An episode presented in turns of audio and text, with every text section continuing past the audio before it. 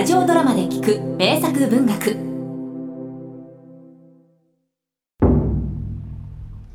時は今。雨がしたしる。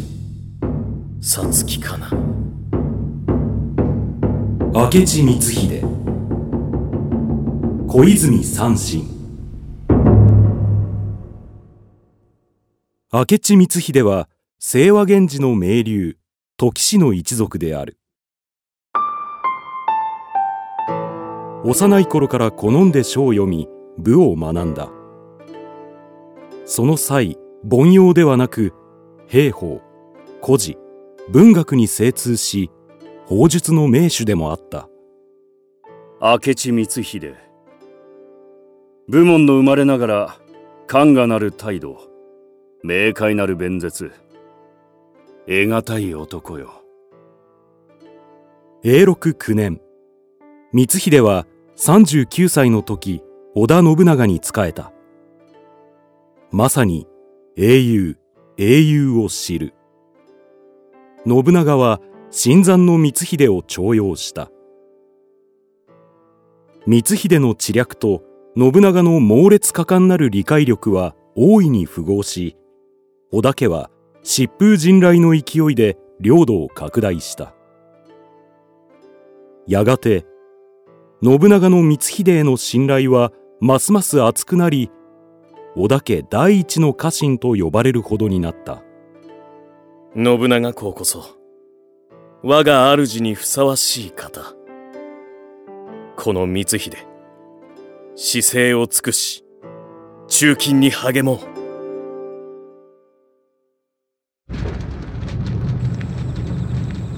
その日信長は光秀を岐阜に招き鵜飼のかがり火を眺めながら夜まで杯を重ねた。おお光秀。よう来た。遠路ご苦労であった。母長篠でのご勝利。改めてお喜び申し上げます。武田のイノシシどもめ散々打ち破ってやったわ。時に汝の領内での政治見事であるさあ飲め。は強越至極。その親睦の様子を見周囲の者たちは非常に羨ましくまた頼もしく思った。はあ。かつて妻の髪を売るほどに困窮していた私が今や大名か。これからも織田家百年の偉業のため身を粉にして働こう。光秀の心は満たされていた。だが栄満の極みは欠損の兆しでもある。また四季に曰く公と死して宗苦にらる。狩りが終わった時猟犬は不要となる。戦国の世も間もなく終わる。信長の美点はその鑑識眼である。才ある者を次々に登用し織田家を政教無比な一大勢力にした。だが信長が中元の鹿を得るに及び彼の光秀を見る目は少しずつ白眼に転じていった。後日信長は宴を催した。そして大きな杯をあげ諸将の前で光秀に言った。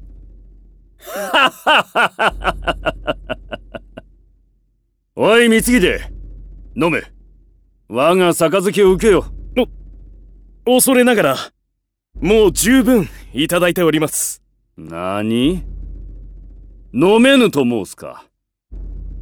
では、選べこの酒を飲むか、この刀を飲むか。さあ、どちらだ？答えろあるいは、信州のとある寺でのこと。光秀は武田氏の征伐を祝う席でうやうやしく言った。大変おめでとうございまする。我らも長年骨折りした甲斐があったというもの。なに骨を折った？おい光秀。貴様ごときがどこで骨を折った？お前は一体どんな働きをしたのだ？いいえ言わぬか！信長は光秀をつかむと廊下に引きずり出し欄干に頭を何度も打ち据えた。なぜこのような仕打ちを？それは光秀が他の家臣よりあまりに秀で信長の持たざるものを備えていたためであろうその後も信長の暴虐は続き光秀は対面も威信も名誉もことごとく破壊された。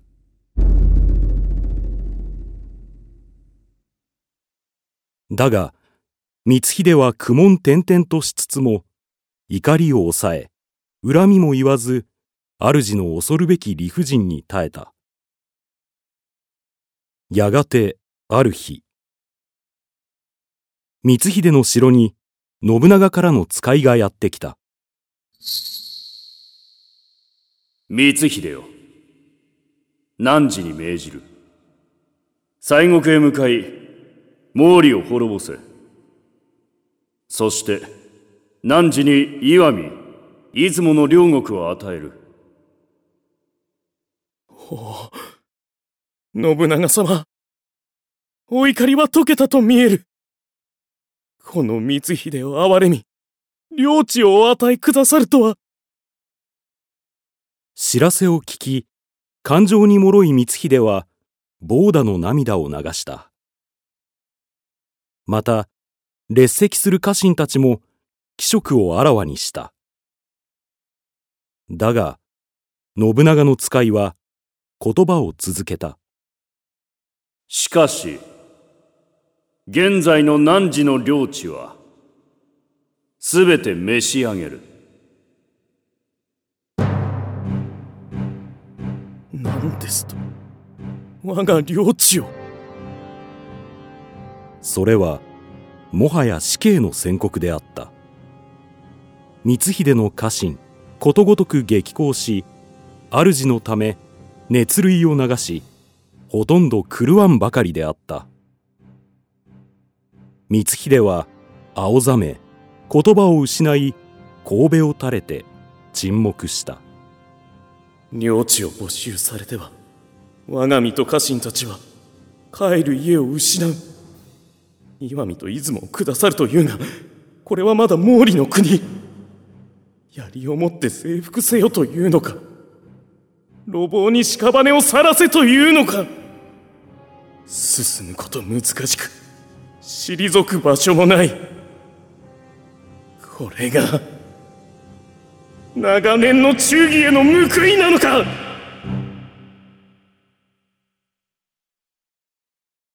その後天正10年5月。光秀は西国遠征を前に愛宕山でレンガの会を催した。そして光秀はこのような発句を読んだ。時は今。雨がしたしる。さつきかな。時は今。光秀は時氏の一族である。雨がしたしる。雨は天。すなわち天下。知るは治めるを意味する。故にこの句は光秀の天下掌握の意を歌ったものである。そのように言う人もあった。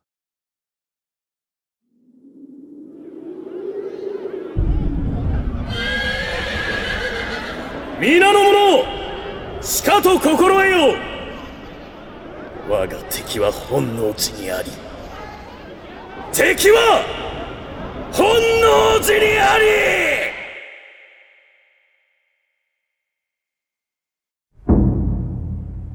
天正10年6月2日。信長が休む本能寺に火が起こった。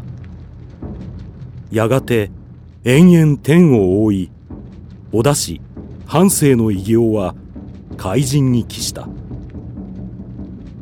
光秀は永劫の大罪人となった。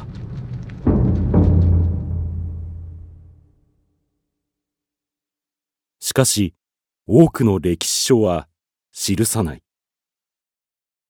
光秀が行った稀有なる義挙美事の数々を家臣領民皆その徳をしたい仁に良したことを殺伐闘争の戦国の世にあってまこと畏敬すべき死であったことを。秀吉は家康はどうであろうか。